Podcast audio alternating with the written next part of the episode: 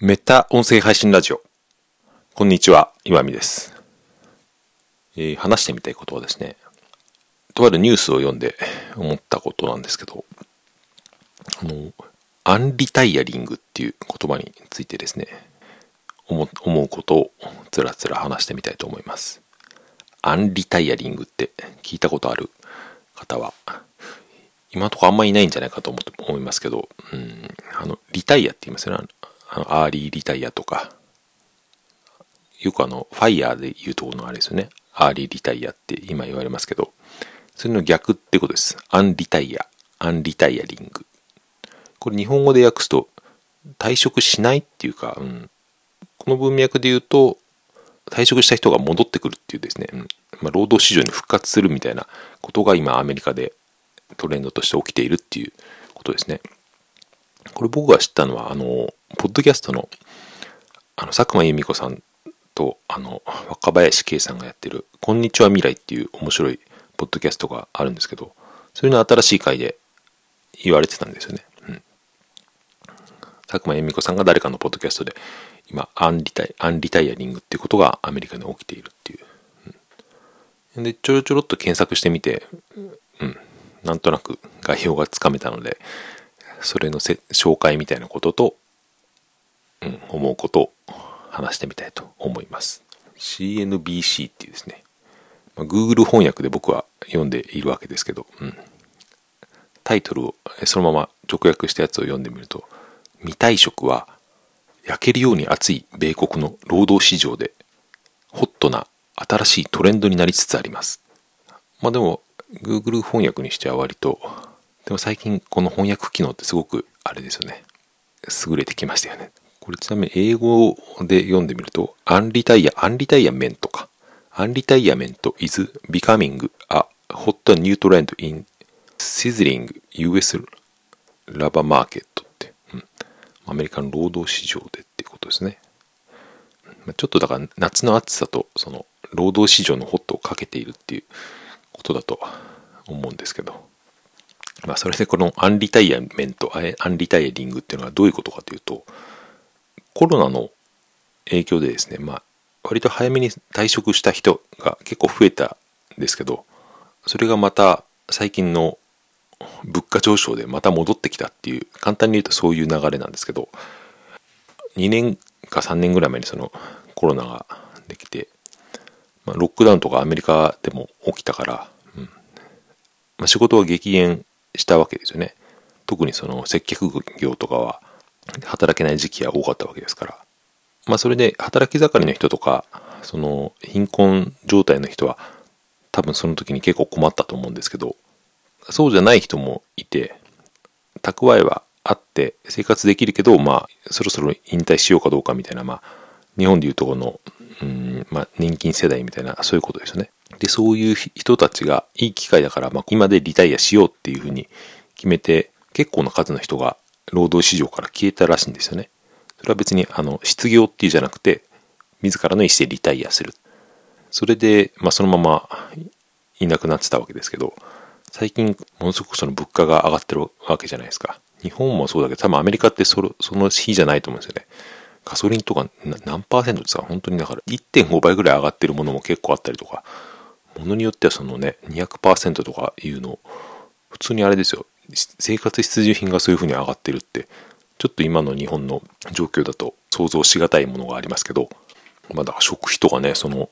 光熱費とかが、本当倍とかに上がったら、もうちょっとまた働かないと生きていけねえわってなって、多分高齢者というかそのね、60歳ぐらいの人なんじゃないかなと僕は思いますけど、で、そういう人たちがまた働いているっていう。それで僕は面白いなって思ったのは、その時にですね、今までその起こっていたその人種差別とかの問題がもうなくなってきているっていう話を、こんにちは未来のポッドキャストの中で紹介されてたんですね。うん、今まで、あのアメリカの市場とか、その労働市場って、まあ建前では、人種による差別はないって言うけど、やっぱりその、なんだっけ、ヒスパニックとかアジアとか黒人とか、そういう人たちはですね、ヨーロッパ系の人に比べると、やっぱり差別されてきたらしいんですよね。うん。その賃金とか、その待遇の問題で。まあ日本でもまあ、あれですよね。同じですよね。年齢によって、年齢とか性別は問いませんって、求人票には書かなきゃいけないけど、まあ実際は完全にその年齢で足切りしてるようなっていうのは、皆さんもご存知の通りだと思うんですけど、まあそれと同じかなと思います。うん。それでですね、うん、そういうのが、えー、差別がなくなってきたって、まあ、なぜなくなってきたのかっていうと、その、雇ってる側にそんなこと言ってる場合じゃなくなってきたっていうことみたいですね。つまり本当にもう、すごい人手不足が、もう超絶な人手不足がどんどん広がってきて、うん。もうだから本当に人種とかそんな年齢とか言っていらんないから、本当に完全に能力で雇うっていうことになってるみたいですね。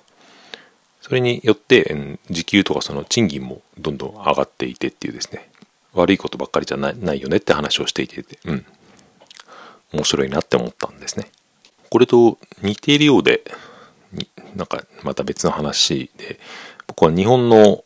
その労働、労働市場というか、まあ、日本の製造業が、えー、今までその海外に頼っていたのが国内に戻ってくるっていうニュースを結構最近よく目にするんですよね。建築材料とか、あと半導体もそうなのかな？ルネサステクノロジーがなんか日本の閉じた工場をまた復活させて、えー、稼働しだしたみたいなニュースを見たりとか、コロナだけじゃなくてその円安の影響もあるみたいですけど、つまり今までは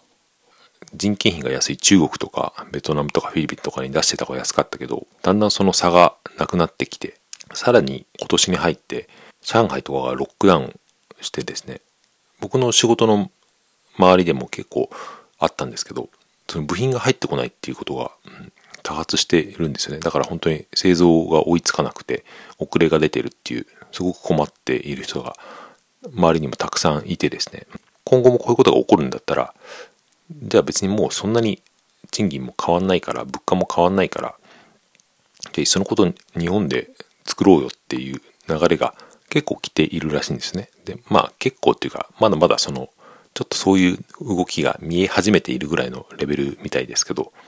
でもこれは僕は結構なんか、転んでもただで起きない的なですね、割とポジティブな現象なんじゃないかなと思って、うん、誰も想像しなかったと思うんですよね。そのコロナで不景気になって円安になってさらになんか日本やばいなって思ってたら実はそれによって日本の雇用が増えてくるっていうのはですね、面白いな。さっきから面白いなしか言ってない気がしますけど、うん。でも面白いなと思ったんですよね。うん、だ本当に、うん、あんまり想像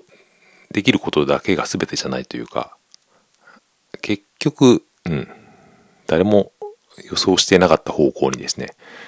まあ経済だけじゃなくて、世界っていうのは転んでいくよなって思って、予想しても無駄だなって思って、今できることをですね、淡々とコツコツとやっていくしかないんじゃないかなと思ったという、そんな話でした。えー、これ朝2本目喋ってるんですけど、うん。うん。なんか声に元気がないなと自分で今思いましたが、ただそれは眠いだけです。はい。えー、今日はこれから僕はですね、運転免許の更新に行かなきゃいけないんですけど、うん。まあうん、せっかくだから子供を連れてですね、うん、妻の一人時間を作りつつ子供を遊んで、うん、それを、うん、うちの両親ですね、じじばばにちょっと見てもらって、じじばばと子供の交流も作りつつってですね、なかなか自分でもそのうまい、えー、ハンドリングというか、うん、シフトを組んだなと思ってますが、ちょっと何言ってるかわかんないかもしれませんけど、はい、これは独り言でした。はい、終わります。ありがとうございました。聞いていただいて、良い一日をお過ごしください。さようなら。